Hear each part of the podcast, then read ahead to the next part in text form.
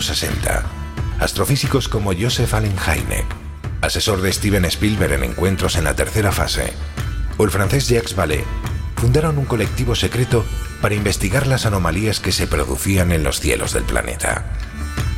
La conclusión a la que llegaron es que la ciencia, en muchos casos, no podía explicar lo que estaba sucediendo.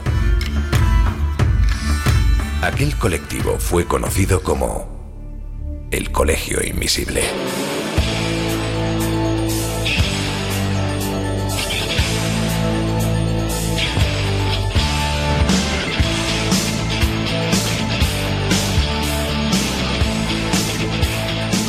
El Colegio Invisible, con Lorenzo Fernández Bueno y Laura Falcó en Onda Cero.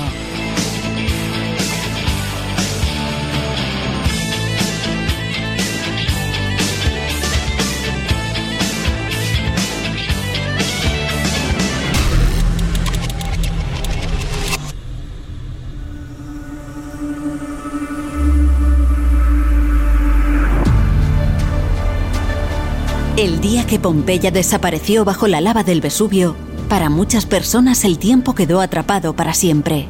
Por eso sobrecoge observar los cuerpos petrificados de aquellos que, en muchos casos, ni se enteraron de lo que estaba sucediendo. Esas figuras un día fueron seres vivos, que se rieron, que lloraron y que se aterraron ante lo que estaba pasando en sus últimos instantes de vida. Por eso, no es comprensible que siglos después haya quien se lleve un recuerdo robado de la ciudad. Los testigos hablan de la maldición de Pompeya, una más de las muchas que vamos a repasar a lo largo del programa de hoy. Iniciamos viaje.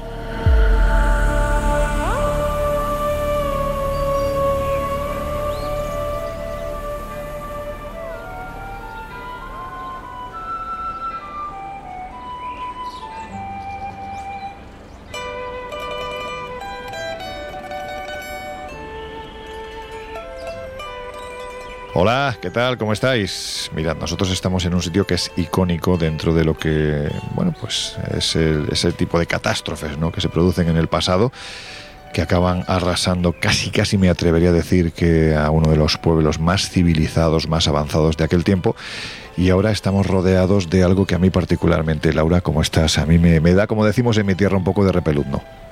Hombre, yo he estado aquí varias veces y siempre me ocurre lo mismo. Me invade una sensación enorme de tristeza con esa hipersensibilidad que me caracteriza y, percibo sensaciones no, muy agradables, sinceramente. Es un sitio que para un sensitivo eh, no transmite paz, precisamente. Transmite muchas cosas muy inquietantes. Yo soy Jarro, buenas noches. Tú has estado aquí también en más ocasiones. Mira, haznos un ejercicio descriptivo de lo que tenemos alrededor. Pues la ciudad de Pompeya, junto con la de Herculano, constituyen una foto de lo que sucedió. Es como si pararas el tiempo, el 27 antes de Cristo. Ese volcán que ves ahí, que es enorme.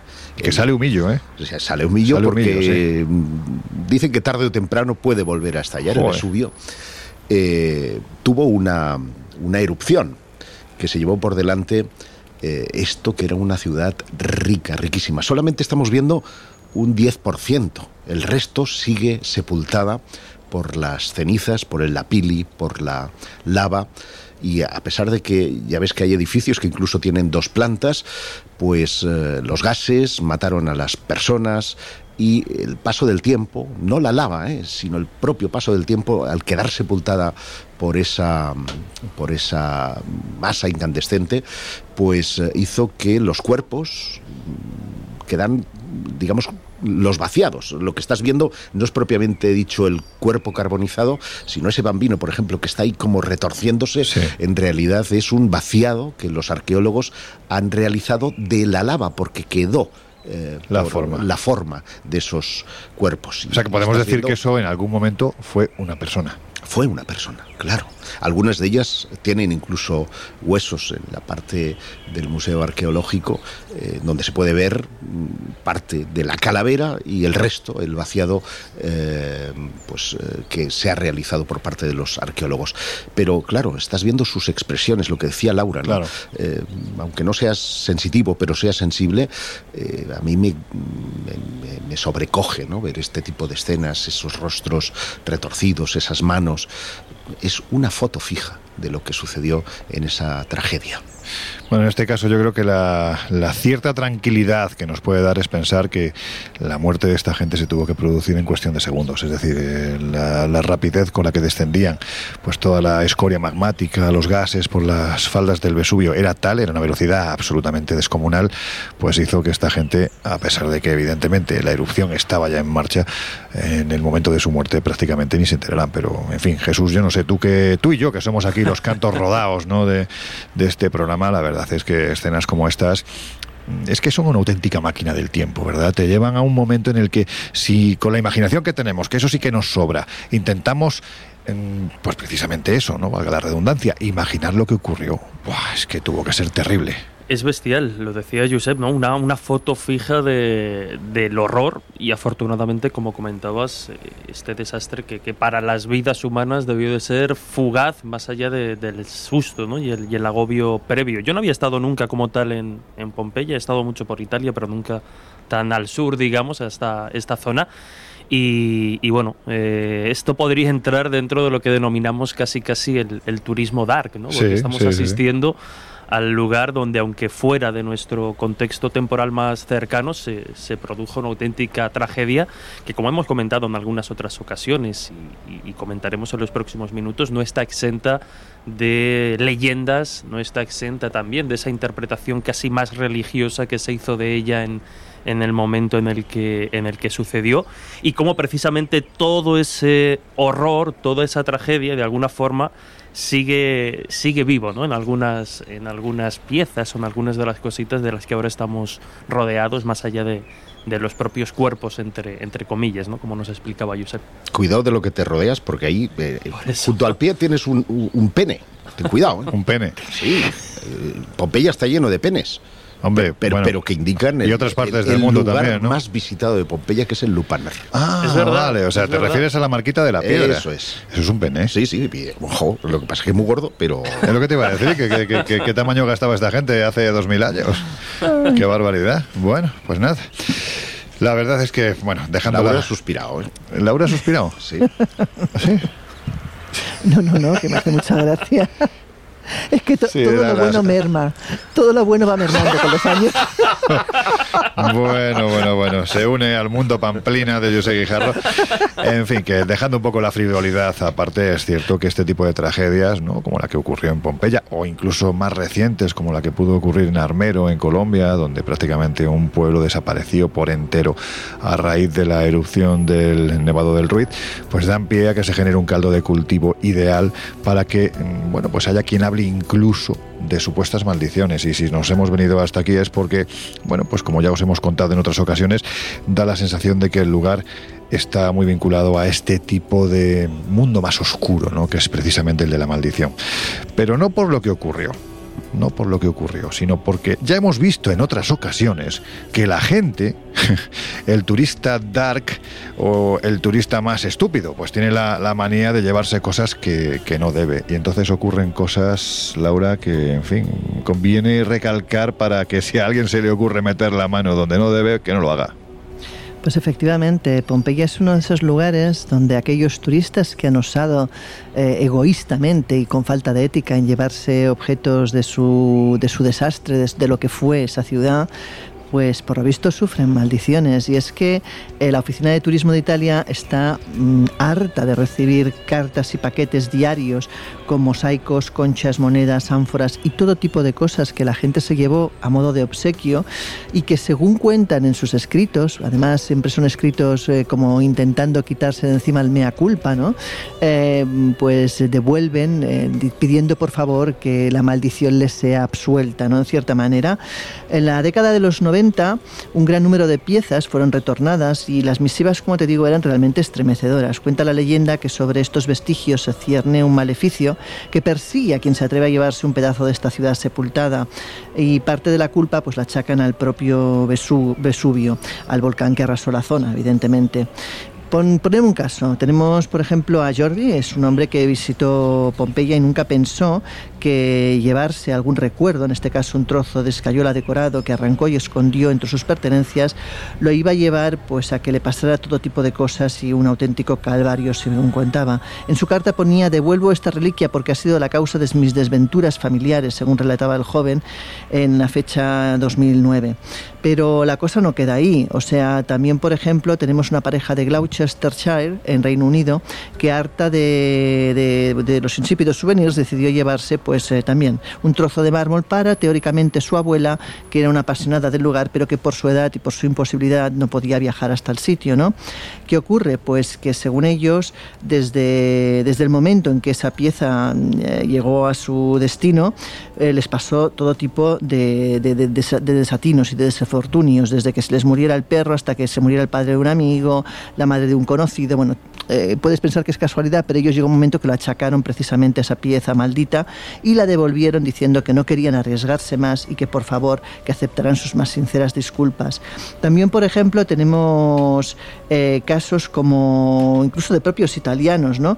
que dicen que cuando su padre murió, pues encontró entre sus cosas un pedrusco y que eh, está convencido de que esa ese malfario puede heredarse y por tanto decidieron devolver la, la pieza.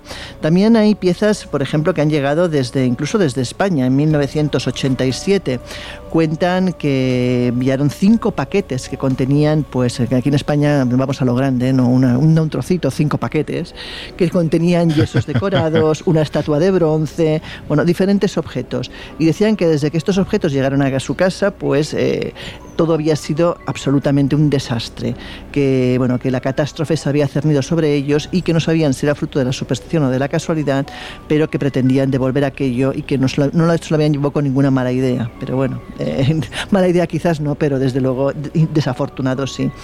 Bueno, pues a veces la verdad es que da la sensación de que intentamos justificar las malas rachas precisamente aludiendo a este tipo de elementos. O vaya usted a saber si realmente es que esos elementos están revestidos de algo, ¿no? No es la primera vez que ocurre porque ya hemos comentado en alguna ocasión, por ejemplo, lo que sucede en la isla de las muñecas de Xochimilco, donde si alguien se lleva una muñeca no es la primera vez que la ha devuelto porque dicen que en su casa empiezan a pasar cosas raras. Bueno, pues son esas maldiciones que envuelven a este tipo de de, objetos ¿no? que, se, que se mueven como pez en el agua en el mundo del misterio. Luego hay otros que son quizás maldiciones más, mundanas. Yo no sé si recordáis, por ejemplo, la historia de aquel alemán llamado Marcus, no se podía llamar de otra forma, que le trincaron en Isla de Pascua llevándose eh, un trozo de cabeza de un moai, de un moai, que hay que ser animal. Bueno, pues en este caso la verdad es que las maldiciones se traducen en suculentas multas. Pero no es de lo que estamos hablando. Estamos hablando en este caso, ya que estamos en Pompeya, estamos hablando de piedras. Y hay que decir que a veces estas pueden estar cargadas pues vamos a decirlo así, de muy malas intenciones. Por ejemplo, en Japón, Laura, hay buenos ejemplos de ello, ¿no? Sí, tenemos una piedra muy curiosa, se llama Sesoseki y está situada al norte de Tokio, en las laderas del monte Nasu. Esta piedra, que es una piedra de origen volcánico, tiene una leyenda, pues, bueno, de esas leyendas tan bonitas japonesas, que cuenta que, bueno, que, esta piedra pues alberga en su interior a un demonio. Según la historia, eh, según la creencia, el espíritu sería de una muerta transformada en demonio llamada Tamamo no Mae. Según cuenta la leyenda, eh, esta mujer fue víctima de un complot ideado por un señor de la guerra con el propósito de matar al emperador Toba. Y este emperador, descubriendo los propósitos de esta mujer que iba a ayudar pues, a este señor de la guerra, eh, la, la apresó y eh, cuenta la historia que aunque ella pidió, y pidió clemencia por su vida, él la acabó con, la vida de esta mujer y esta mujer se convirtió entonces en lo que llaman el demonio mitológico de China, que es el zorro de las nueve colas. Este demonio se supone que pasó a formar parte de esta piedra y quedó congelado en la piedra. Claro, cuando el 7 de marzo de hace unos años la piedra amanece partida en dos, eh, pues eh, se causa un terror absoluto en la gente local porque piensan que el demonio ha sido liberado. Evidentemente, no deja de ser una leyenda y por mucho que piensen que tocar la piedra, acercarse a ella o respirar cerca de ella puede causar la muerte de aquel que se atreve a acercarse, eh, la realidad es que bueno, no deja de ser una piedra volcánica y la causa más fácil de su rotura es un origen físico causado por la lluvia y, eh, lo que es la contracción y de, contracción de la, de la materia.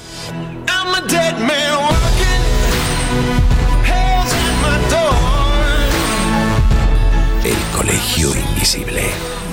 El periodismo de misterio ya está aquí en Onda Cero.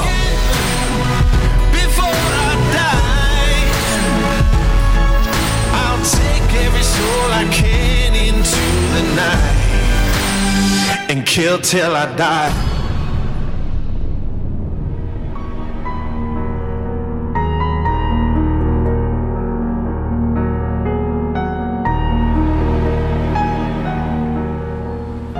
Otra piedra con una maldición, de la que ya hemos hablado en alguna ocasión en el Colegio Invisible, es la piedra bicolor que se encuentra en la abadía de Sacromonte, que fue encontrada en el río Darro y que tiene la capacidad, dependiendo de la parte que toques, la blanca o la negra, de provocar la unión de la persona con la pareja deseada o la separación de la persona de aquel que tienes al lado. Lo que pasa es que la separación se produce mediante la muerte.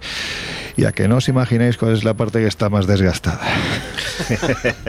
pues sí, efectivamente, la de la separación. Bueno, pues antes de continuar, si tuviésemos que hacer una lista de esos sitios que parecen estar revestidos de estas cosas, energías negativas, maldiciones, en fin, como queramos llamarlo, que puede ser demoníaca, paranormal o incluso, porque también las hay, histórica, mm, pues eso, ¿no? De los que nunca te llevarías una piedra. Josep, ¿cuáles serían? Hombre, yo en general no me llevaría ni una piedra de un cementerio. Y lo digo por experiencia propia. Porque, bueno, ya empezamos con la rareza del Josep. Cuando de jovencito era adolescente, ¿eh? todo hay que decirlo, y uno hace locuras cuando tiene menos Se llevaste un cráneo, ¿no? Exactamente. En Selma. Selma es un pueblecito que está entre... Hombre, no digas el pueblo, Josep, porque entonces a lo mejor tienes a alguien en Selma que está diciendo quién fue el cabrón que se llevó en la cabeza de mi abuelo, ¿sabes? No, no, porque, porque hay que decir que eh, ah, el cráneo era del cementerio medieval Ah, vale, vale. Con lo cual no. Vamos, y además fue encontrado fortuitamente, que eh, yo estaba durmiendo a vivac, ¿eh? y resulta que había una piedrecita que me estaba tocando las narices. No era una piedrecita, era una calavera. Así que fíjate dónde fui a, a, yacer. ¿Y qué, pasó con la calavera? Pues que me la llevé a casa y la cosa se torció un poco y mi exmujer me dijo la calavera o yo y entonces tiré a las dos.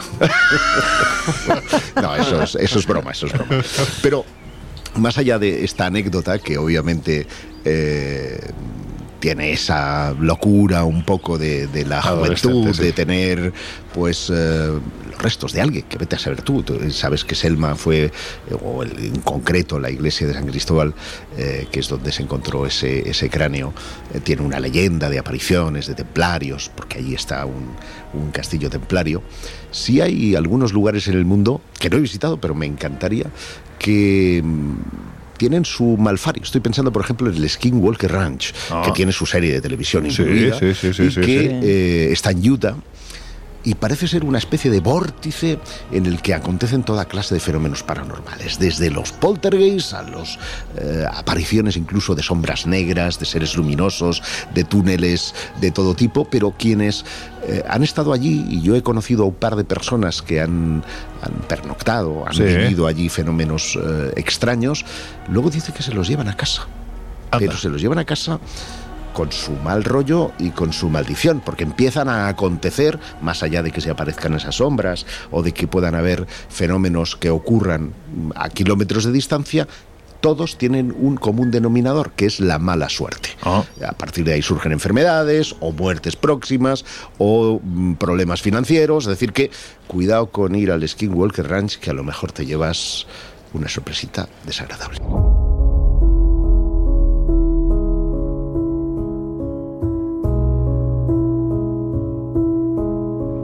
Bueno, pues tampoco faltan, como no podía ser de otro modo, las maldiciones digitales. En cierto modo no dejan de ser una vuelta de tuerca más que se apoya en las tecnologías que hay que decir que ya no son tan nuevas. Pero bueno, ahí están ese tipo de maldiciones, ¿no, Jesús? Desde luego, desde luego. Con el avance, como decías, de la tecnología, esta clase de, creencias, de maldiciones, de leyendas se trasladan también a esta nueva faceta un poco de, la comunicación en la que a día de hoy estamos estamos todos. Y además desde casi desde los inicios, porque vamos a hacer un repaso muy rápido de, maldiciones que se han ido actualizando. Porque una de las más famosas, de las más populares que podemos rastrear cuando buscamos ese concepto de, de maldición digital, nos lleva a Japón y es que hace a comienzos de siglo aproximadamente empezó a circular una idea que generaba pánico entre el público adolescente, como digo, en esos primeros años del siglo XXI. Y es que al acceder a Internet, en el momento más inesperado, se activaba rápidamente un spam, te salía una, una ventanita molesta que te decía,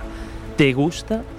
Y entre interrogaciones eh, la ventana iba con el color rojo, ahora vais a entender por qué, te hacía esa, esa pregunta. Esta maldición o esta web de alguna forma, que se denominó como The Red Room, la habitación roja, es que esta ventanita, por mucho que tú tratabas de cerrar, nunca lo conseguías, como cuando se nos mete un virus o de repente entramos en una página no segura y empiezan a saltarnos ventanas que no somos capaces de cerrar, pues esto sucedía con esta pretendida maldición. Pero cuentan que en ocasiones la frase que acompañaba a esta ventana no era sencillamente te gusta, sino te gusta la habitación roja parece ser que cuando salía esta ventana, cuando salía este mensaje en concreto, el usuario del ordenador eh, empezaba a ver cómo su habitación se iba tiñendo de rojo sangre, como bueno, pues casi casi como en, las películas de, de terror.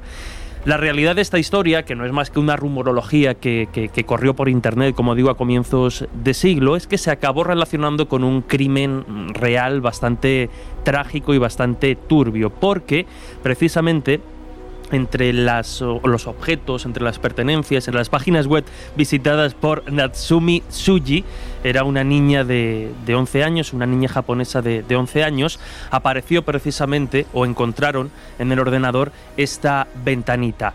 ¿Cuál es la relación con esta chica? Pues que esta chica que acabó siendo conocida como Nevada Tan, lo que hizo fue degollar con un cúter a una compañera de clase en el año 2004. Claro, esta este el, caso, el caso es real. El caso de que el crimen es real.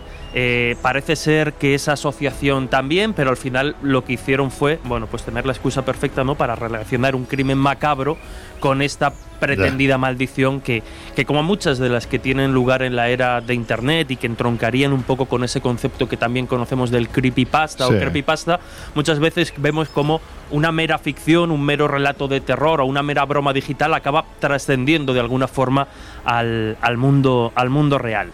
Si nos vamos a YouTube, también nos encontramos, por ejemplo, eh, varios vídeos de supuestas víctimas de páginas que contendrían ni más ni menos que supuestos espíritus malignos. Es decir, los espíritus ya no solo habitan muñecas u objetos, como muchas veces hemos comentado, sino que también son capaces de sobrevivir o encontrar su hueco en el mundo digital.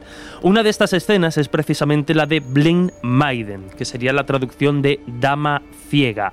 Y para conectar con este espíritu, uno debe entrar a una web muy concreta a la medianoche de un día de luna nueva, como imagináis, las versiones eh, difieren, existen muchas que dan más o menos indicaciones, pero eh, si además a estas normas se le añade que el día en concreto sea un jueves, día 23, esto ya es casi la, la conexión segura. Hay que hacerlo obviamente en un, eh, en un momento de total oscuridad, porque lo que vamos a presenciar si seguimos estos pasos es una experiencia total y auténtica de terror.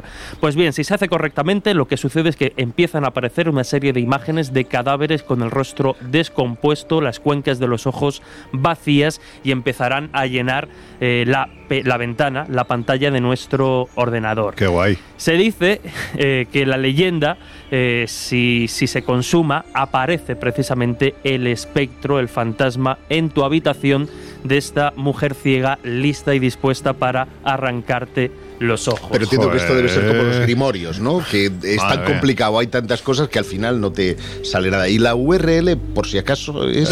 claro. De hecho, la, maldición de esta dama ciega cuenta que si finalmente se aparece este espectro y te arranca, te arranca los ojos, eh, pasas a ser directamente una víctima más de las que aparecen en la pantalla del ordenador. Y muy rápidamente, si, si, que, si queréis, vamos con otra, que esta sí que probablemente nos podría llegar a afectar a muchos, y es una mezcla, aquí lo hemos comentado, entre la, fotografía de espíritus y la, y la fotografía a día de hoy, porque a todos nos encanta hacernos un selfie, pero hay un caso muy, que, muy conocido en el año 2013 con una mm, exmodelo y presentadora de televisión británica que era Peaches Geldof, que lo que hizo fue una... Peaches. Pitch, no sé si será ah. Pitches o Pitch, ah, Pitch Geldof, que lo que hizo fue hacerse un selfie con su hija recién nacida. Y esto, insisto, esta sensación quizá no sea común hasta cierto punto, porque de repente ve unas manos que no eran de ella en el hombro de la niña pequeña. Sus manos estaban rodeando la cintura y ve lo que ella identifica como unas manos agarrando de, los hombros. Pues bien, comienza a investigar, empieza a interesarse por el esoterismo, descubre una serie de crímenes o muertes extrañas en el hogar en el, en el que vive y lo más curioso es que un tiempo después, meses más tarde, concretamente el 7 de abril de 2014, esta, esta modelo y presentadora británica es hallada muerta en su casa y aunque parece ser que fue por causas naturales, así lo dictaminó digamos la, autopsia o la investigación oficial, hay quien no descarta que precisamente fue ese interés por el esoterismo a raíz de una foto bastante extraña la que eh, provocó espíritus nada agradables que generaron la muerte. ¿Cuántas veces... Eh, cuando hablamos de leyendas urbanas, que sabemos que son leyendas urbanas, uno no experimenta en carne propia algo que parece y entonces ayuda a perpetuar el, el mito, ¿no? Y aunque no pueda tener una relación directa, a veces la mente es generadora de los propios fenómenos que después acontecen, basándonos precisamente en la, en la leyenda en sí. De todos modos, y uno de los elementos de estas maldiciones digitales o de las nuevas leyendas urbanas es precisamente la viralidad y la, rapidez ¿no? en la que se difunde. La rapidez y sobre todo el perfil, que muchas veces va a niños jóvenes, adolescentes. Entonces hay que tener cuidado con según qué cadenas o según qué cosas se comparten, porque muchas veces lo que es simplemente un juego, un asusta a niños modernos, puede tener, como hemos visto en más de una ocasión consecuencias terribles. A mí, Laura, lo que me sorprende de todo esto es que parece que siempre que se alude al mundo de los espíritus, de los espectros, en fin, fantasmas, como queramos llamarlo, ¿no? Da la sensación de que siempre es un mundo muy oscuro, muy desagradable, muy grotesco, que si te asomas mm, lo vas a pasar muy mal, no sé. realmente si fuera así, joder. Menos ganas de morirme, vamos. No, no, no, pero que no tiene por qué. Yo creo que el problema es que Hollywood sobre todo ha hecho mucho daño. Es decir, en las películas, en todo este tipo de cosas vende mucho mejor el terror, las cosas grotescas y oscuras, que no las cosas positivas que también las hay, lógicamente.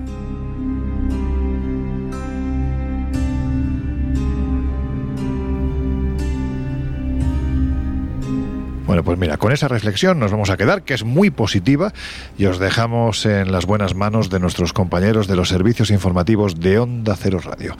Volvemos enseguida, que estamos, estamos en Pompeya, en un colegio invisible. Uf, vaya tela, lo que tenemos alrededor. It's a long way to the finish line, got a hard road ahead. Anybody gonna stand in my way is gonna wish they were dead.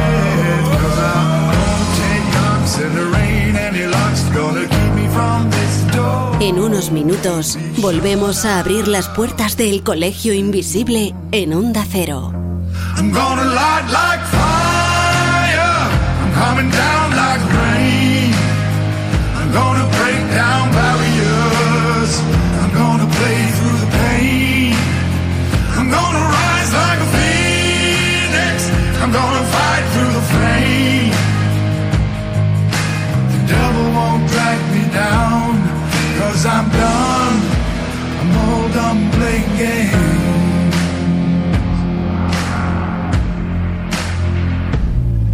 I don't know when the job will be done, and the way isn't clear. Gotta stand against what I know's wrong, gotta face all my fears.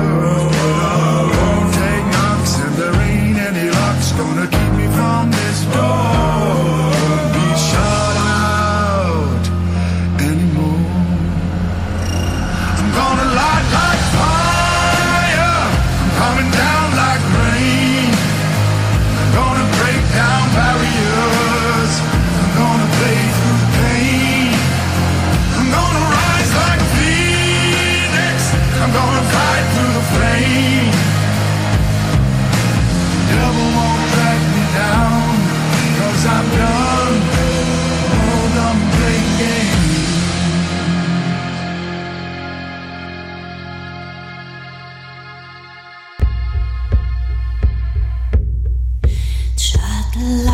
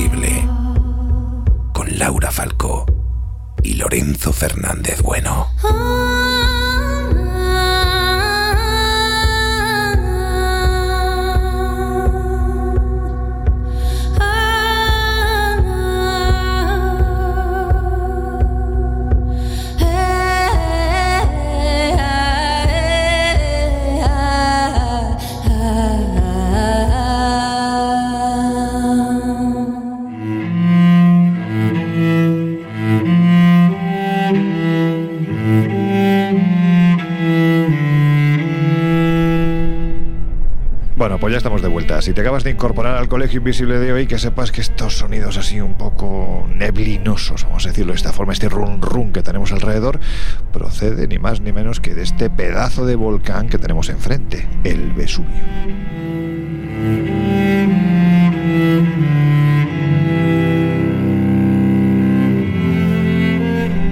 Estamos hablando de maldiciones, maldiciones asociadas a esa gente que tiene la manía de venir a lugares como este, Pompeya, meter la mano donde no debe y llevarse pues lo que todavía menos debe, ¿no? Porque parece ser que son muchas las devoluciones de piedras que se han hecho de esta tierra, como os hemos contado en la primera media hora del programa, pues porque aquellos que se la han llevado aseguran que empiezan a producirse todo tipo de situaciones anómalas, sobre todo muy asociadas a la mala suerte, ¿no?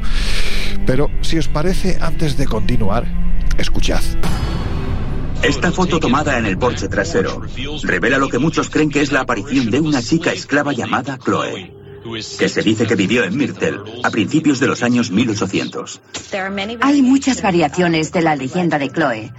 La versión popular de la leyenda dice que Chloe era la amante de Clark Woodruff y que rompió con ella y a ella no le gustó nada, por lo que para vengarse de él decidió hornear una tarta de cumpleaños envenenada con adelfas. La adelfa es una de las plantas más venenosas del mundo. Los hijos de Clark Woodruff murieron.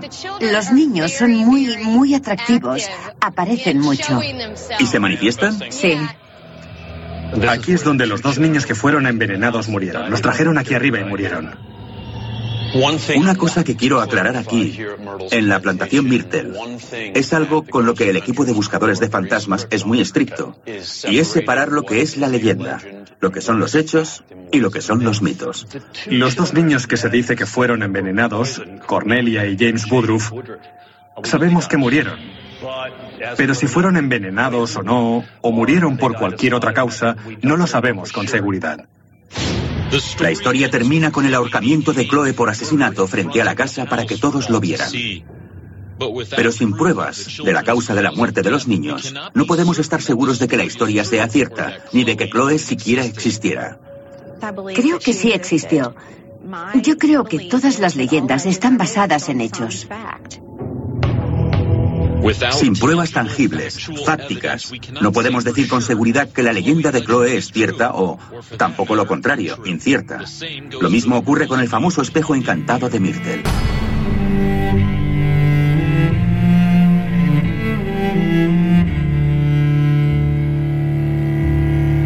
Bueno, pues este fragmento que acabáis de escuchar pertenece a la serie Buscadores de Fantasmas, que yo sé que a Laura le encanta y que como sabéis es un reality encabezado por ese tipo cachitas, ¿no? Está muy fuerte, Zach Bagans, y que se dedican a ir a los lugares más encantados del planeta, pues para hacer investigaciones, experimentaciones más o menos rigurosas, con mucho de espectáculo, en fin, dejémoslo ahí. La cuestión es que este fragmento nos habla ni más ni menos que de un lugar que se encuentra en Luisiana y que tiene, como hemos oído, pues una historia tremenda y dicen que muy maldita, por no hablar de, de sus espejos. Bueno, Laura, venga, ponnos al tanto de este, de este lugar tan especial. Pues estamos hablando de la plantación Myrtles. Es una de las casas más embrujadas de todo Estados Unidos, además de tener una gran belleza estética, porque es una mansión en toda regla de la época de las plantaciones. ¿no? Eh, su historia se remonta a 1796 y dicen que fue construida sobre un cementerio indígena y puede estar parte de la leyenda también que envuelve a esta hacienda. No es un sitio recomendable para miedosos porque ocurre de todo. Según los especialistas, eh, las estancias eh, en, esta, en este lugar pues llevan con, con, con, ello el oír pisadas, el poder ver sombras y es que por lo visto vagan espíritus de niños y de adultos que pues eh, producen fenómenos en toda la plantación. Según se cuenta, tampoco es extraño que ocurra esto porque por lo visto hay más o menos unos 12 fantasmas reconocidos en la finca, o sea, nada, aquello que, no te sientes solo, vamos, estando ahí por grande que sea el lugar. Pero quizás el más conocido... Sí, exacto. El más conocido es Chloe. Y la historia de Chloe es muy curiosa. Cuentan que esta mujer era una esclava, además bastante hermosa, y que su amo se enamoró locamente de ella. Él quería abusar continuamente de esta mujer y ella, más allá de no tener ningún deseo hacia él, tenía miedo, un miedo atroz a que si se acostaba con este hombre, su mujer al final se, diera cuenta de la historia y quisiera acabar con ella. Es decir, quisiera lo que hiciera, tenía un problema y gordo. El caso es que, asustada por esta situación, ella cede a las intenciones del señor Clark Bordurp, que es un juez del condado muy importante en la época, y eh, miedosa de lo que pueda ocurrir, no deja de eh, estar continuamente escuchando las conversaciones de la pareja por si acaso la mujer se da cuenta y puede ella vaticinar o, prever lo que pueda suceder.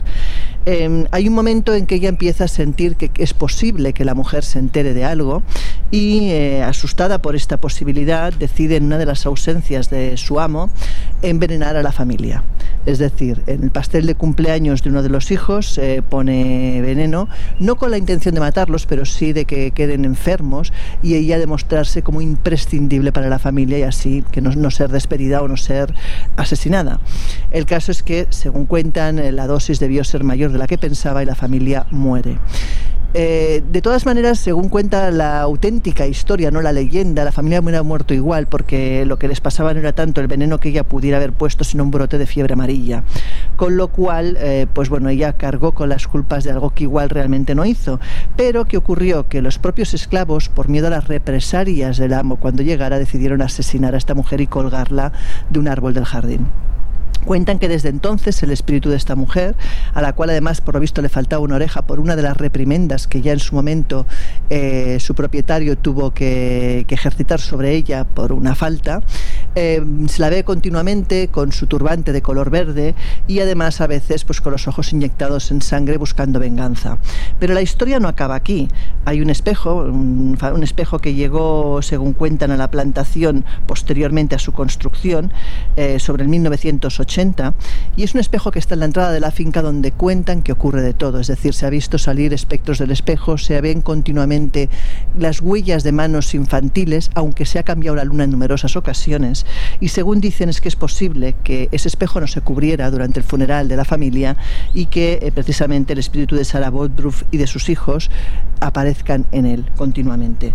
Pero además hay más historias, esto no acaba aquí, o sea, si nos remontamos al primer propietario de la finca, el general David Bradford, este hombre que era uno de los líderes de la llamada rebelión del whisky, del levantamiento popular por el impuesto que se puso a esta bebida y que obligó a George Washington a intervenir con su ejército, este hombre huyó eh, y se refugió en Luisiana donde construyó precisamente la hacienda. ¿no?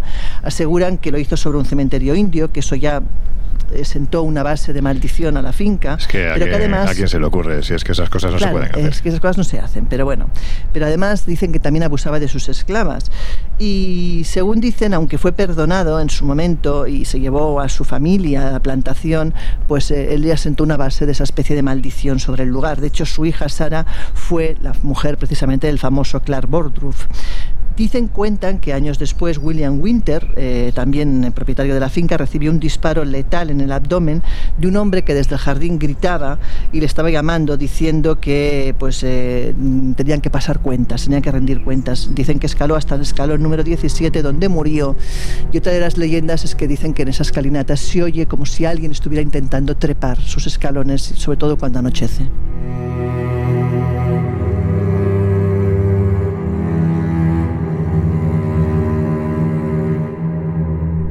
Bueno, pues la verdad es que son historias que pues, yo entiendo que están más cercanas a la leyenda, pero vamos, malditas las ganas de encontrarte a una señora con los ojos inyectados en sangre, un turbante verde y encima le falta una oreja. O sea, es que no se puede ser un espectro más contando Laura y me dolía la oreja, solamente de pensar del tirón. A ti como te portes mal también te la vamos a cortar.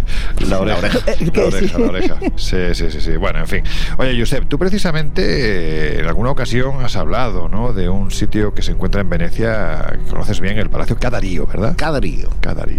Oye, es cierto que al menos en lo que a la mala suerte se refiere, para los integrantes, ¿no? Para la gente que habita este lugar, hay otro palacio, el de Kensington, que se encuentra en Inglaterra, que tiene una fama similar. Hay que recordar que este es el lugar en el que durante años vivió Diana Spencer, más conocida como Lady, Lady D. Efectivamente. Bueno, perdón, Lady Di. No, Lady Di. Eh, en cualquier caso, déjame contar que eh, la maldición esta veneciana de Cadarío eh, viene dada por la muerte allí de Marietta, que se suicidó después de que su marido se arruinara. A esta no le faltaba una oreja, ¿no? No, a esta no. Vale.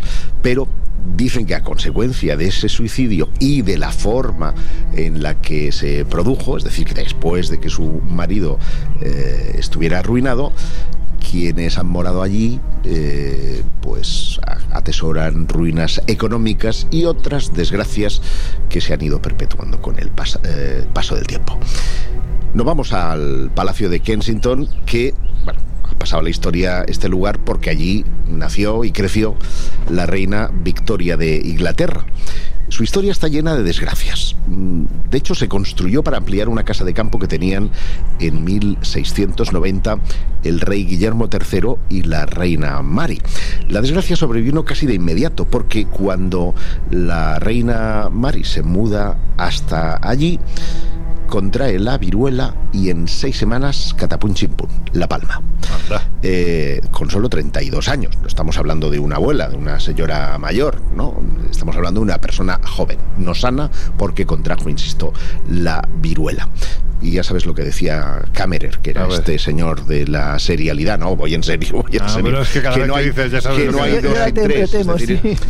¿Cuándo estableces que es una maldición? Bueno, pues cuando hay un patrón reiterativo y hay que decir que eh, allí también murió en 1702 el rey Guillermo III y su sucesora, Anne, que era la hermana de la Mary a la que hemos aludido, que perdió, Anne allí perdió 18 hijos.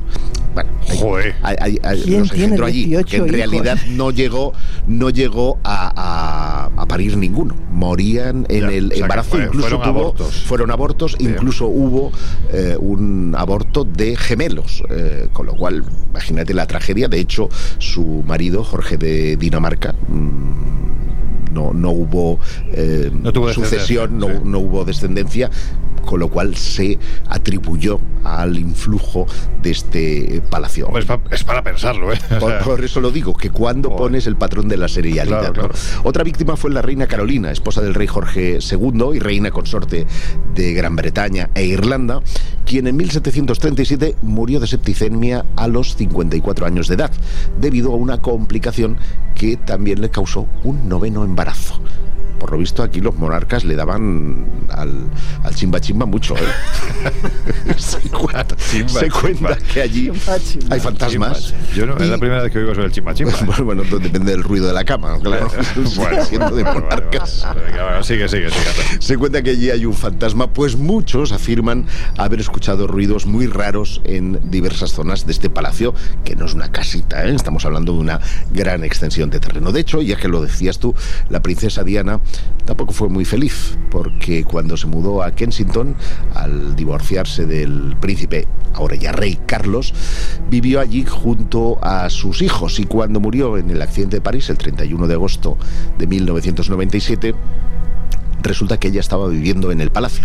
Bueno, esto tal vez sea un poquito buscado para pensar que fue el influjo más que los paparazzis los que causaron la muerte de Lady Di. Pero ya que hablamos de los hijos, como el príncipe Harry y Meghan eh, Markle eh, se habían instalado en Estados Unidos, le cedieron digamos la vivienda, el palacio, a Eugenia de York y a su marido, Jan Broxback. Y apenas duraron seis semanas.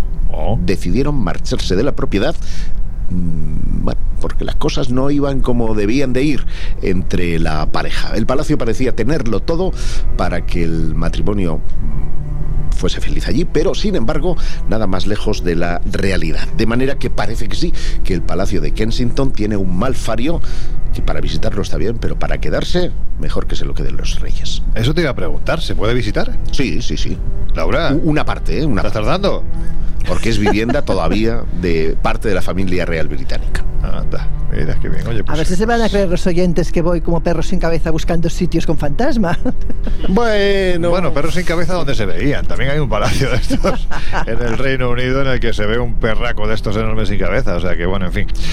Jesús, que parece que de esto de las maldiciones, amigo, es que no se libran ni los árboles. Pues no, y sorprendentemente eh, hay muchos ejemplos. Hoy nos vamos a limitar a unos cuantos, pero reconozco que no tenía yo muy cogido el punto esto de los árboles malditos y vais a ver que, que bueno, son historias fascinantes.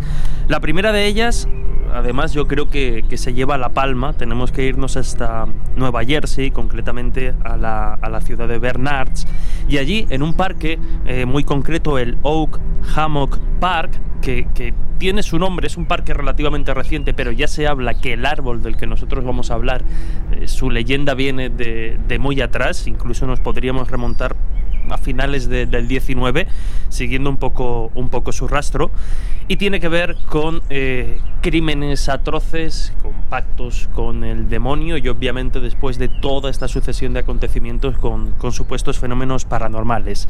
Ahora iremos al, al, suceso en cuestión que lo hace famoso y empiezan a hablar de él como el árbol del diablo, que es pues, una serie de crímenes que tiene lugar en la década de los 70 del siglo XX, pero como digo, si nos remontamos atrás finales de, del 19, nos encontramos que ya, por ejemplo, hay registros de cómo hay eh, los primeros miembros de lo que hoy día conocemos como el Ku Klux Klan, es decir, esta sociedad, este grupo cuyo eh, imperativo es eh, acabar con la vida o, castigar desde el racismo a las personas de color o afroamericanas, pues ya cometían sus atroces crímenes quemando a personas de, de color, a personas negras, ya a finales del 19 y dicen que precisamente bajo las ramas de este roble que estaría concretamente en la colina de Somerset.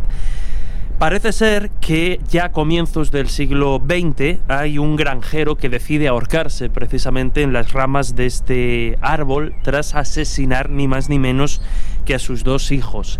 Quizá la historia menos documentada o que atiende más a la rumorología es la que nos habla precisamente de que fruto de estos crímenes y otros que ahora vamos a comentar también se han realizado bajo las ramas de este árbol en, Nueva Jersey rituales eh, satánicos. Lo que nosotros entenderíamos por rituales satánicos llevados al aspecto más macabro. Ya hemos comentado varias ocasiones aquí que el satanismo hoy en día poco tiene que ver con la imagen que desde el catolicismo ¿no? y desde el, el combate un poco a esta creencia se ha hecho. Pero pero, sin duda, como digo, el, suceso que en un momento determinado mm, le, provoca una fama terrible a este árbol y hace que empiecen a rastrearse historias vinculadas a él, tiene que ver con los crímenes que, como decíamos, llevó a principios, eh, cometió a principios de los años 70 Gerard John Saffer, que fue conocido o bautizado por la prensa como el carnicero de Blind Greek. Era un ex policía que había cometido múltiples crímenes de jóvenes, como decimos en estos, en estos años, a comienzos de los 70, y concretamente en el 71 eh, comete y lleva a cabo uno de los más atroces y que lo vincula directamente con la historia de este árbol, porque lo que hace es que viola mutila y ahorca en las ramas de este árbol a dos jóvenes a las que entierra precisamente eh, bajo este árbol. Lo más turbio y lo más tétrico de, la historia, si es que todavía se le puede dar una vuelta de tuerca, es que unos días después vuelve, desentierra esos cadáveres y comete eh, un acto de, necrofilia. Como digo, es este, este terrible crimen el que pues casi inevitablemente le da toda esta fama de árbol maldito a, este roble del parque Oak Hammock Park, pero parece ser que rastreando su historia, un árbol con, eh, con muchísimos años, pues tiene también eh, ha ido, por un lado, acumulando rumores y leyendas, pero también se han podido rastrear eh, crímenes y actos tan, atroces como, como los que hemos comentado. Vaya tela. Obviamente no he comentado, claro, a mí esto lo, paso por alto, pero a lo mejor Laura lo, lo, estaba pensando. Claro, lo que también se cuenta es que precisamente en los alrededores de este árbol, si uno pasea de noche o a determinadas horas, no es difícil escuchar. Principalmente se habla de eh, gritos, iba a decir infantiles, ¿no? Pero gritos de, de, mujer, gritos de chicas, que muchos no dudan en asociar precisamente a, al crimen de este, de este personaje. Bueno, no está mal agradable, ¿no? Para tumbarte, para tumbarte, para tumbarte, hacer rollo la siesta. del arbolito te tumbas ahí para hacer la siesta debajo de la, de la copa del árbol. Eh, bueno, guay. Bueno, los detalles van, van, más allá, ¿no? Porque incluso se han cometido detenciones precisamente de miembros del, del Ku Klux Klan que, que, acuden allí, ¿no? Este grupo supremacista que acude allí un poco en, en homenaje. Se habla también eh, de que alrededor de este árbol no crece la vegetación o no crece la hierba igual que, pues me recuerda al Cerro del Pajarillo, ¿no? igual que en otros, en otros lugares. Y, bueno, pues fenómenos de, de, de este tipo, ¿no? Algunos que incluso, eh, pues han sentido desorientación o malestar al estar cerca de este árbol. Bueno, ya veis que, la, el catálogo de, sucesos extraños no hace más que ampliar en este, en este árbol maldito. La verdad es que esto del, del Ku Klux es, es, un poco como lo de Decathlon, ¿no? que no todo el mundo es capaz de pronunciarlo. Uy, es que depende. Es que, te estaba escuchando y me hacía gracia porque decías Ku Klux Klan. Hay mucha gente que con la palabra taxi le pasa lo mismo. Siempre que hay X en una palabra hay Sí, sí, hay y Decathlon es que es más difícil que... en fin, no sé. A mí en ese sentido me encanta la reacción de los americanos cuando bajan al, al, sur de España y ven una procesión de Semana Santa, que se quedan como flipando porque piensan que es el Cucus Clan. Muchos Pobres nazarenos. se, creen que, que, es el Cucus Clan. Uh, irreverente, irreverente. Bueno, en fin, que siempre que se habla de maldiciones no se puede dejar a un lado Giuseppe, la maldición de Tutankamón. Bueno, pues nosotros hoy sí lo vamos a hacer porque no vamos nos vamos a acercar a otra tumba, ¿no? De otro personaje también muy relevante y que dicen, dicen que pues es su propia maldición. Estamos hablando de un rey polaco que tiene un nombre muy gracioso, Casimir IV Hagliellon. sí, efectivamente. Oye, tiene una rista de muertes tras de sí, ¿Ah, parecida a la de Tut, ¿eh? Mira, el titular podría ser que la docena de investigadores que abrieron la tumba de este rey polaco, 10 murieron a los pocos días. Oye, una pregunta, ¿por qué abren la tumba de un rey polaco? Te lo voy a contar. Casimiro IV o cuarto de Hagelon, que es como se pronuncia, tengo he consultado a mi amiga Ivonka, eh, fue rey de Polonia y gran duque de Lituania. Eh, este hombre falleció en 1492, el año de los descubrimientos, y casi 500 años después, en 1973, eh, los arqueólogos se dispusieron a abrir su ataúd de madera que está mm, todavía hoy en la Catedral de Cracovia. La docena de científicos que participaron estaban bromeando acerca de la maldición que se cernía sobre este rey, que, si tiene algún mérito, es el de anexionar Prusia con territorios que hoy en día incluyen Lituania y el norte de Alemania. Ah. Pero desafortunadamente para ellos, las anécdotas divertidas se convirtieron en una macabra profecía. Dicen las crónicas que, después de abrir el ataúd el 13 de abril de 1973, pudieron contemplar los restos muy deteriorados del rey Casimiro IV, debido a que para balsamarlo habían usado resinas, telas y eh, la propia madera del ataúd que por lo visto no estaba en su mejor eh, situación o condición. Su misión era restaurar y de paso conocer las causas de la muerte que aún hoy son desconocidas. Eh, ya que este hombre había gobernado entre 1440, perdón, 1447 y 1492, es decir, que tenía 64 años y falleció, insisto, sin que se conocieran las causas. Bien, podía haber sido envenenado o ah. asesinado o vaya usted a saber cómo. Bueno, pues bien, a los pocos días, cuatro de estos investigadores mueren. Y una semana después, otros seis. En total, diez de los doce arqueólogos fallecieron. Ahora bien, Resulta que, después de años de especulaciones, los investigadores descubrieron que la causa de la muerte podía residir en un hongo un viejo conocido, ya que antes relacionabas con Tutankamón, ya que es el Aspergillus flavus, Anda. Eh, un hongo saprófito que también intervino en algunas muertes del faraón Tutankamón y que además estaba unido a otro patógeno, por lo cual estos eh, señores murieron no por fruto de la maldición de Casimiro, sino que casi mueren debido al hongo. ha, sido, ha sido muy mal el chiste, lo sé. Sí, la verdad es que sí.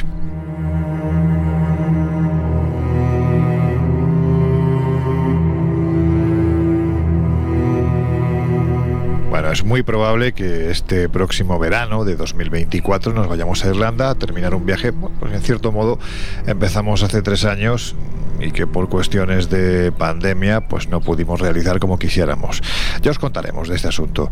Pero hay que decir que una de las creencias más arraigadas al paisaje irlandés es que dicen Laura que aquellos que perturben los anillos de hadas tendrán mala suerte. Vamos, que se van a quedar malditos para siempre. Pues eso cuenta. A ver, hay que decir que los anillos irlandeses no dejaban de ser antiguos asentamientos circulares que estaban rodeados o encerrados por uno o más bancos y zanjas de tierra o piedra. Pero es verdad que con el tiempo pues eh, se ha asociado a estos lugares pues las hadas y los duendes, ¿no? Y se suele decir que aquellos que los perturben, aquellos que les molesten, pues evidentemente van a arrastrar tras de sí una maldición importante. En cualquier caso, eh, la tradición dicta que si tienes un eh, gran esfuerzo en tu tierra, debes ser tratado con respeto y no sufrir daños, o podrías sufrir destinos legendarios como puede ser la muerte del ganado, la enfermedad de los miembros de tu familia o el fracaso de todas tus relaciones, por ejemplo. Pues qué bien, qué divertido. Oye, si hay alguien que de esto de, de los elementales sabe mucho, ese es nuestro querido Jesús Callejo, sobradamente conocido por todos los oyentes del Colegio Invisible. Y creo que le has hecho unas cuantas preguntas precisamente sobre este asunto, ¿verdad? Efectivamente, mira, si te parece, le pregunté en primer lugar sobre las maldiciones del país borroso. Vamos a escucharlo, el país borroso es precisamente ese lugar... Eh, claro, qué, qué, estupidez voy a decir, pero que estaría borroso, ¿no? estaría neblinoso.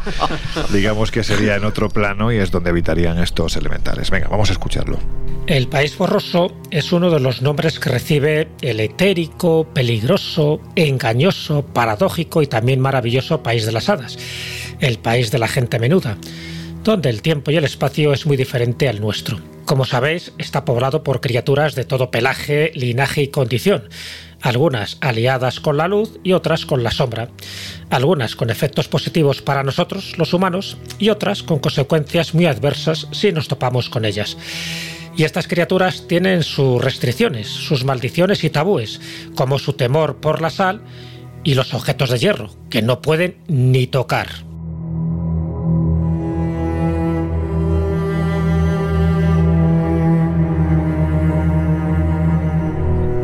También le pregunté sobre cuáles serían los seres más malditos y esto es lo que me respondió. Los seres más malditos.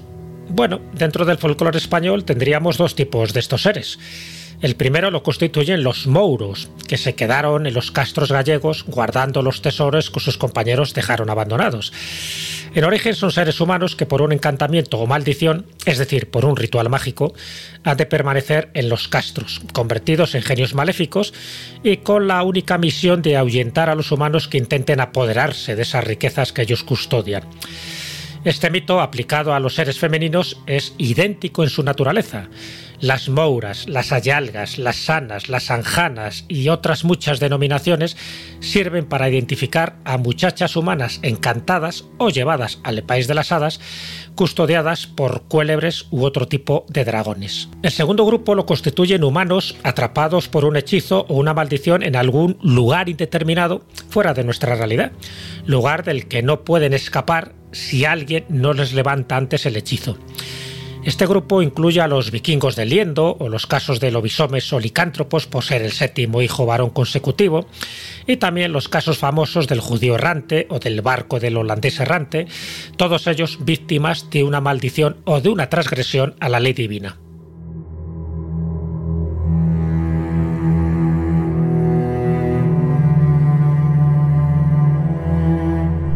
Y por último, pues quise saber exactamente si habían algunos en particular que generaran una especial mala suerte.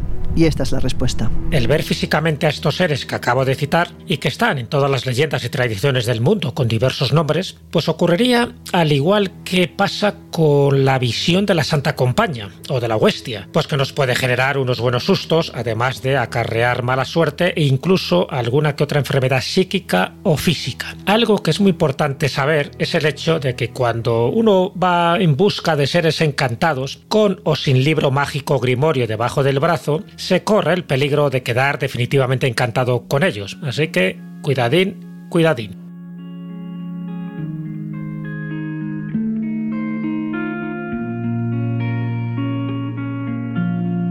Bueno, pues con estos bichitos que aparentemente dan mala suerte, os vamos a dejar unos minutos escuchando una de nuestras músicas esenciales y enseguida volvemos.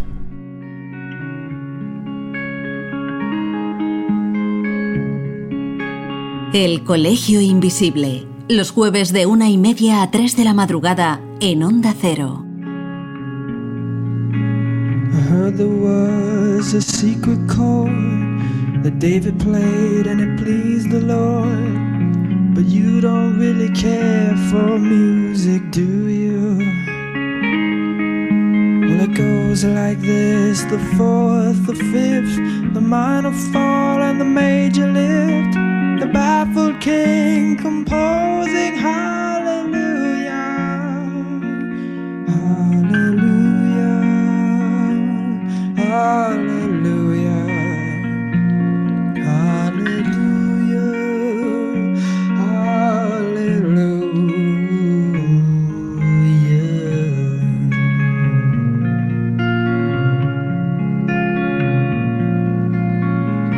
faith was strong, but you needed proof. You saw her bathing on the roof, her beauty in the moonlight overthrew you.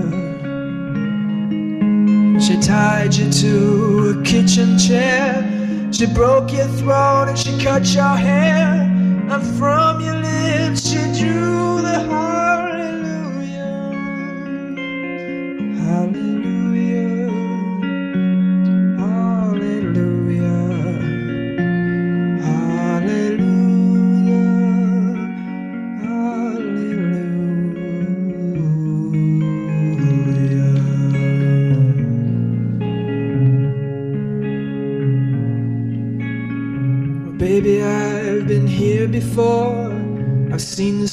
And I've walked this floor. You know, I used to live alone before I knew you.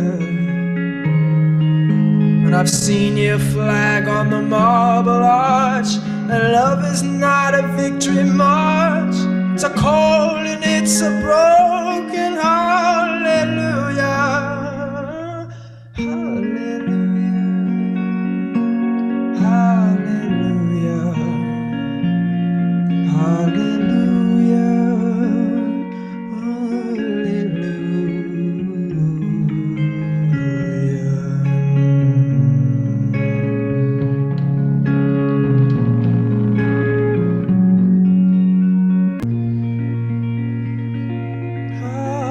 Oye Jesús, ¿has visto el hundimiento? Sí, sí, sí, la vi hace, hace mucho, pero con la cantidad de memes que se generan constantemente con la escena clásica de esa Sí, película, sí, sí, sí, la sí, tenemos sí. muy presente, película. Bueno, pues para refrescar la memoria de nuestros oyentes, ahí va el tráiler de esta película absolutamente magistral.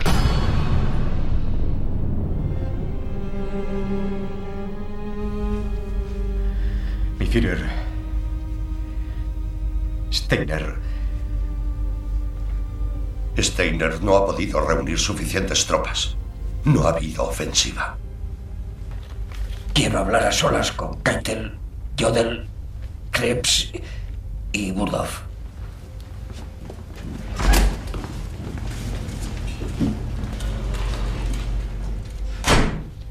¡Era una maldita orden! ¡La ofensiva de Steiner era una orden! ¡Todos, todos me han engañado hasta las SS!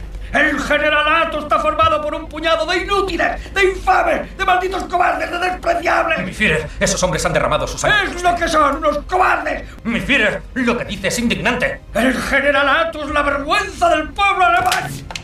¡Carecen de honor! Se hacen llamar generales porque han estado en academias militares y solo han aprendido a atarse los cordones de los zapatos. Debería haber matado a todos los altos oficiales como hizo Stalin. Yo nunca pisé una academia. Y aún así yo solo, yo solo me las ingenié para conquistar toda Europa.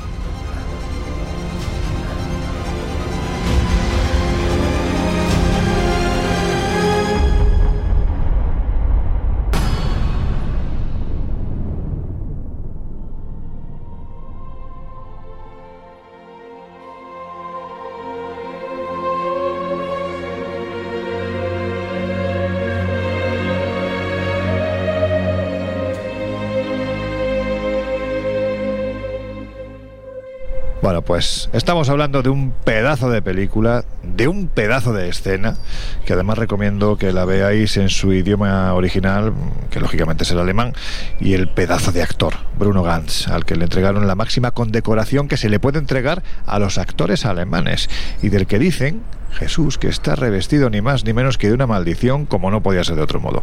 El anillo nivelungo, ¿qué es esto?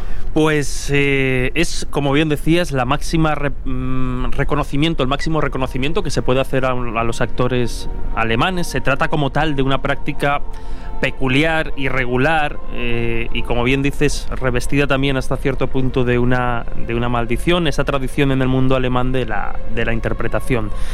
No es eh, un Oscar, no es un premio que se entregue anualmente, se traslada de generación en generación entre actores, es decir, el actor que como tal lo, posee en el momento debe trasladarlo antes de su muerte a otro, a otro actor y el penúltimo en, en poseerlo fue precisamente Bruno Gans, eh, que bueno, fallece en febrero del año 2019 y como tal se lo traspasa a su actual propietario que es Jens Harser. Estamos hablando del que es conocido como el anillo de Iflan. Este anillo, que toma el nombre del actor y dramaturgo August Wilhelm Iflan, que fue bueno, pues un popular intérprete de, finales del 19, está inspirado como tal en una, en una obra de, de Lessing.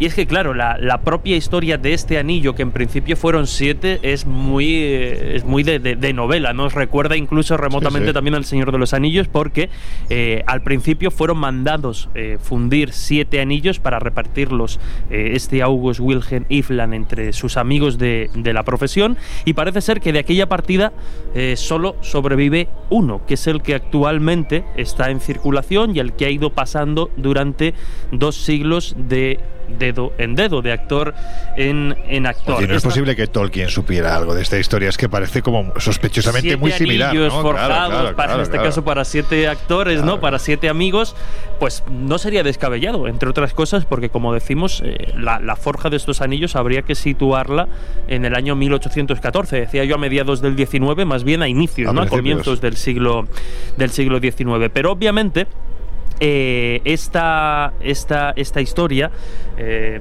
tiene también asociada precisamente su maldición, porque se comenta que, como decimos, de, esa partida de siete de los que, de los que solo sobrevive un, anillo, designando al mejor actor como tal de Alemania y Austria, también se habla de, de Prusia en sus orígenes, pues es dado eh, a algunos de estos actores, algunos portadores del anillo, pero ya a finales del siglo XIX y a comienzos del siglo XX, como si fuera, nunca mejor dicho, pues una leyenda al más puro, estilo Tolkien o las que hoy estamos viendo de maldiciones, se pierde la pista de esta joya hasta que se reencuentra. Y de hecho, eh, uno de los autores más reconocidos y que últimamente precisamente por, por aniversario se está hablando mucho de él, que es Stephen Swade, en uno de sus libros, El mundo a ayer, él habla precisamente de cómo se reencuentra y dice, soy consciente de que puedo ser sospechoso de estar narrando una historia de fantasmas, pero lo cierto, o se sabía, que este anillo de Ifland, eh, que como decimos reconoce al mejor actor de Alemania, legaba a su mejor sucesor. ¿Iba a heredar también, se pregunta Swade, también el destino final de Kynes, que es el último que posee este anillo antes de, perderlo?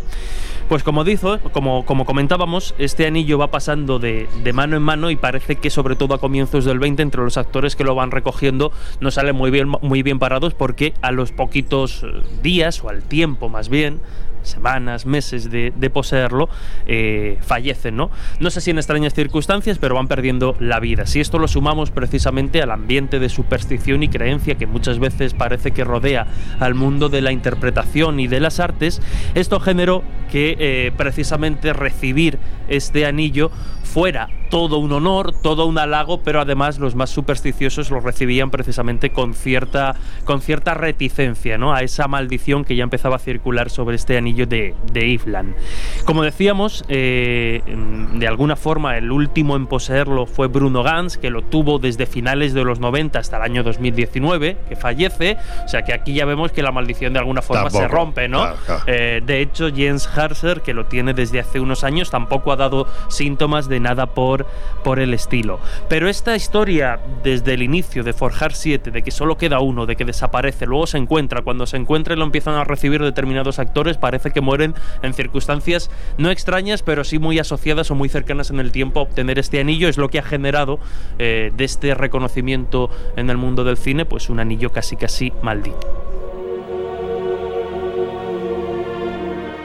Bueno, pues ya que estamos hablando de cine, lo que sí ha sido una auténtica maldición ha sido esa huelga que ha habido en Estados Unidos, precisamente de los guionistas, una maldición para los grandes estudios, ¿no? Porque durante un tiempo pues no han podido producir como desearían, salvo acudiendo a la inteligencia artificial, que de momento hay que decir que no es tan inteligente como el ser humano. Pero si hay una pieza que es fundamental dentro del cine, eh, esos son precisamente, Josep, los guiones. y hay que decir que hay alguno... Que duermen el sueño de los justos en los cajones porque traen malfario. Pues fíjate, cuéntanos. Pues mira, una de las más conocidas es seguramente El incomparable Atuk, que es una novela vamos, de que antes de que yo naciera, porque es de 1963. Antigua, antigua. Y que todavía no se ha podido llevar a cabo.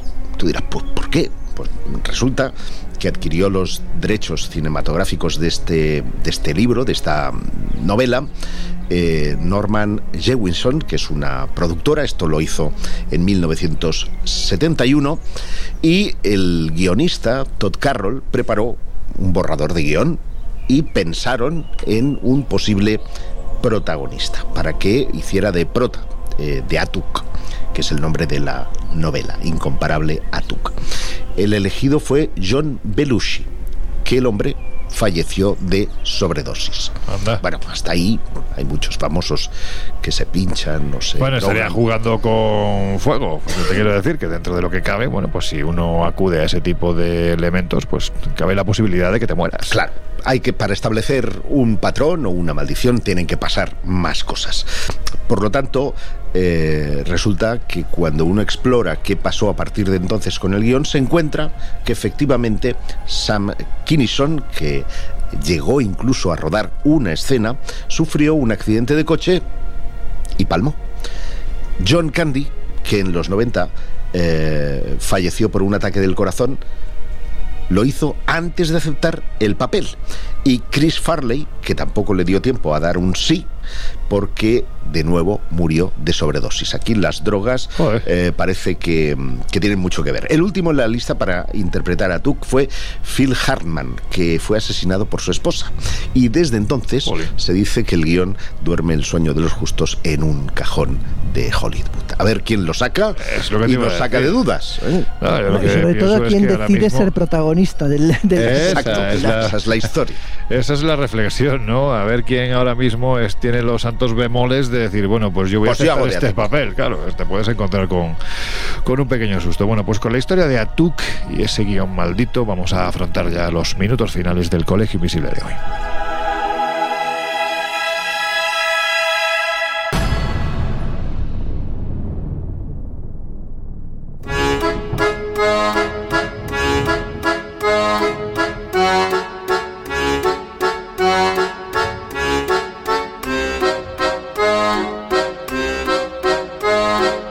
Historias así solo ocurren en el Colegio Invisible.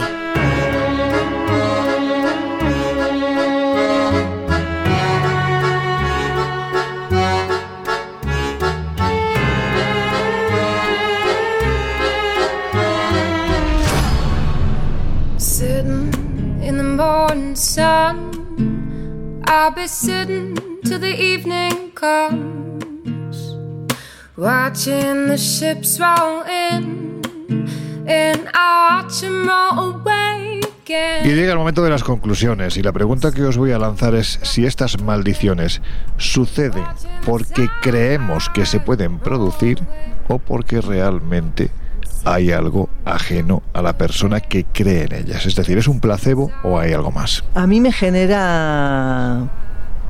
No, a mí me genera dudas, es decir, es verdad que cuando a ti te dicen que algo está maldito, no podemos evitar tener esa parte interior nuestra que dice, bueno, no lo sé, pero por si acaso te da mal rollo, ¿no? Intentas evitar eh, lo que sea. Puede haber una parte, evidentemente, de autoconvencimiento de que esa pieza puede provocar fenómenos.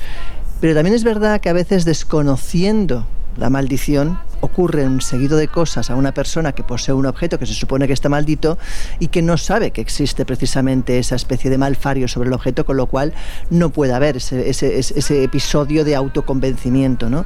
Y ahí es donde te genera la duda, porque de repente hay objetos que a una persona que tiene una vida normal y sin mayores problemas, de repente le sucede una serie de catástrofes en cuanto esa pieza entra en su casa.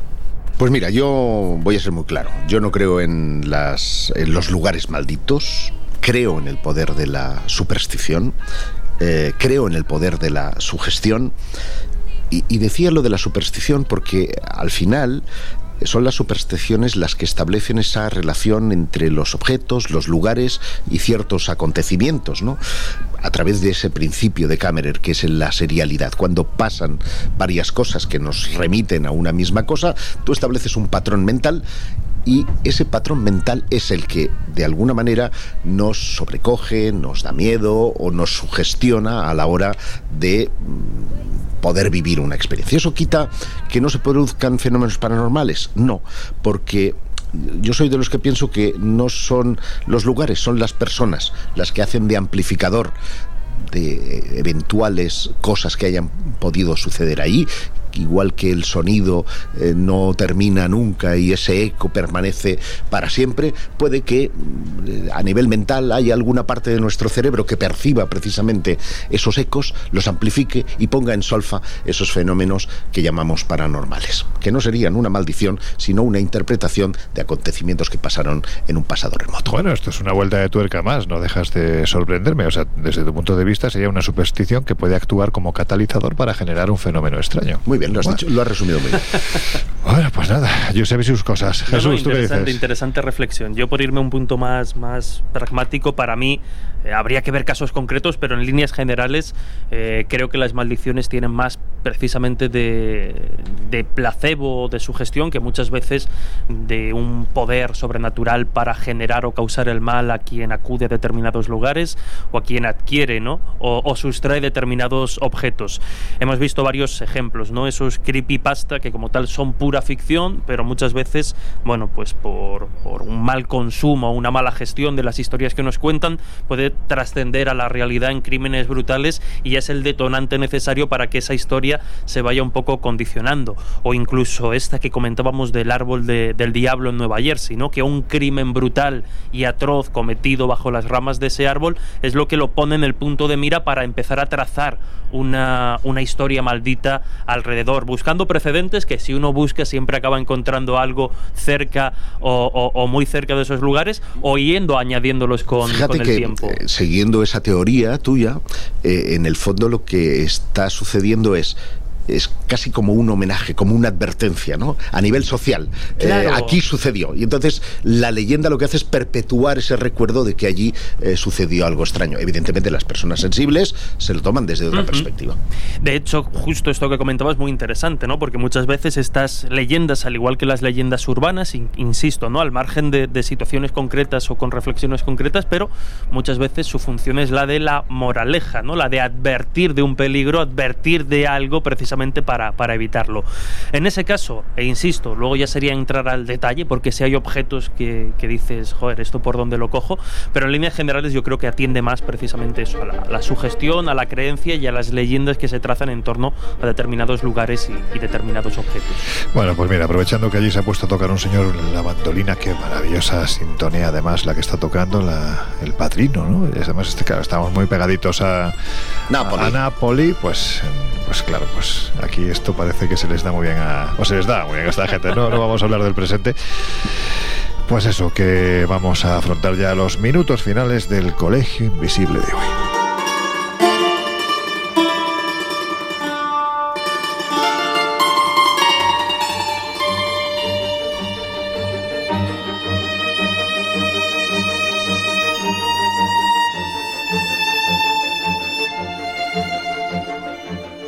Pero antes de irnos, recomendaciones. Eh, Josep, pues, pues eso, que tenemos muchas cosas pendientes.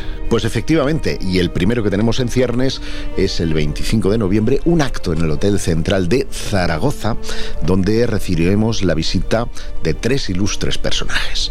Por un lado, dos mediums, Miquel Lizarralde y Merlin Rosner, la célebre medium que inspiró el papel de la medium, valga la redundancia, de Poltergeist, eh, y que junto a Laura Falcó nos obsequiarán mensajes del más allá. Toda una aventura que nos va a poner frente al espejo de nuestros familiares eh, fallecidos y de si hay o no mensajes. Habrá quien piense que sí, habrá quien resulte escéptico, pero en cualquier caso siempre es inquietante. Yo he tenido la posibilidad de verlos en acción y siempre es inquietante recibir mensajes del otro lado. Eso, insisto, será el día 25 de noviembre. Y ya también tenemos que hablar de que nos vamos a Turquía, Loren. A Turquía, sí, señor. Será del 26 de diciembre al 4 de enero de 2024, ya suena bien ese, ese año, sí. donde exploraremos lugares tan emblemáticos como Estambul, la capital Ankara o evidentemente la Capadocia, donde eh, tendremos oportunidad de sumergirnos, y nunca mejor dicho, en algunas de esas ciudades, mega ciudades, casi rascasuelos, que se van 85 metros hacia el fondo y que constituyen todavía un auténtico misterio. Bueno, pues venga, os decimos de nuevo nuestras vías de difusión de información. Mira, parezco, parezco Josep, ¿verdad? Con este lenguaje tan florido que son viajesprisma.com. Barroco, barroco, es un poquito barroco. y espaciomisterio.com.